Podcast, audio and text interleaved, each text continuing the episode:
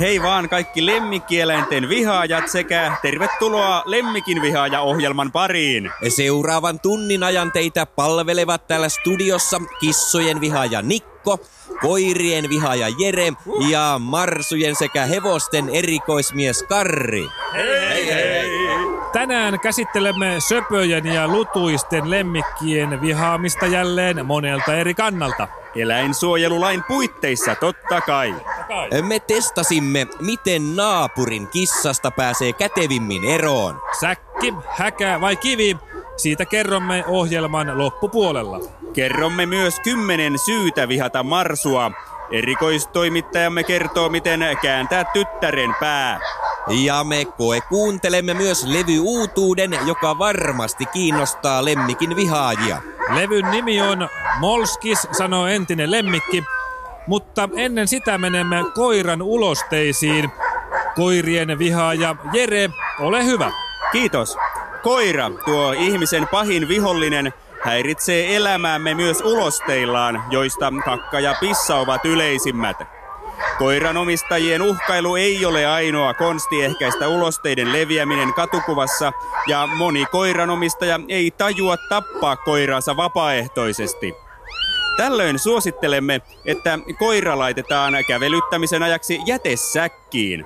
Olemme tätä kokeilleet ja hyväksi havainneet. No niin, kiitoksia Jere hyvistä vinkkeistä. Ja nyt sitten tähän levyuutuuteen Molskis sanoi entinen lemmikki.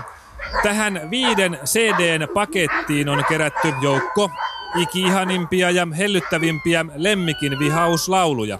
Mukana ovat klassikot Kissanpentu sairastaa ruttoa, Saku Sammakon viimeinen matka, Puttepossun kuolinpäivä, Potkippa äiti tuota hauvaa, Juokse sinä humma liimatehtaalle, Kuolleen kissan tango. Ja Pet Cemetery.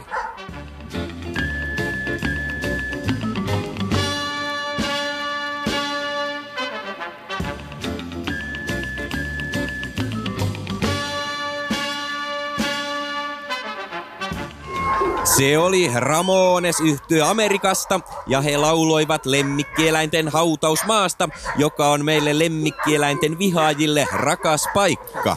Mutta lemmikkieläin radion seuraava aihe on lemmikeistä aiheutuvat karva-allergiat ja niiden torjunta. Kissoissa ja koirissa on muutenkin kestämistä, mutta ekstra harmina on niiden karvojen pöllyäminen. Harva kissan tai koiran omistaja antaa heittää lemmikkiään kaivoon, joten jäljelle jää kolme konstia. Eläinsuojelulain puitteissa totta kai. Kiitos, Karri. Ensimmäiseksi kannattaa yrittää ajaa lemmikkikaljuksi esimerkiksi partakoneella. Parturoitu kissa tai koira on veikeä näky ja aiheuttaa huomattavasti vähemmän allergiareaktioita. Muista myös aftershave partavesi. Jos eläinraakkaus ei onnistu, niin kannattaa yrittää maalata kohdeeläin. Kun ensin levittää karvakasaan tasoituskitin, pohjamaalin ja sitten pari pintamaalikerrosta, niin johan loppuu niiskutus ja ihottumaoireet. Omistajan lempivärillä maalattu lemmikki tuottaa paljon iloa ympäristölleen ja väriähän voi vaihdella vuoden ajan mukaan. Jos maalauskaan ei onnistu, niin käytä jätesäkkiä. Jätesäkissä mirrin tai murren karvat pysyvät eristyksissä hengitysilmasta ja kaikilla on kivaa. Ja vielä ehdimme käväistä kaupin hevostalleilla, jossa käy yhä enemmän nuoria tyttöjä hevosia katsomassa. Täällä Karri, hevostallit. Täällä on paljon tyttöjä. Mitä te täällä teette? Me käydään täällä päivittäin vihaamassa hevosia. Ne on ällöttäviä eläimiä. Minkä takia hevoset ovat niin ällöttäviä? No, kun ne on niin rumia, ne haisee. Ne on isoja ja tyhmiä. Sitten ne on ällöttäviä, rumia ja tyhmiä. Siksi me vihataan niitä.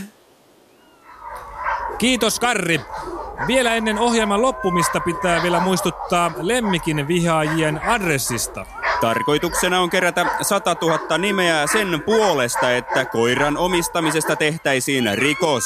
Ja ensi kerrallahan on vuorossa Kissa Extra. Testaamme muun muassa, onko kissalla todellakin yhdeksän henkeä ja kerromme uudesta kirjasta 101 tapaa käyttää elävää kissaa. Siihen asti hau hau! Hau, Hau, hau. hau.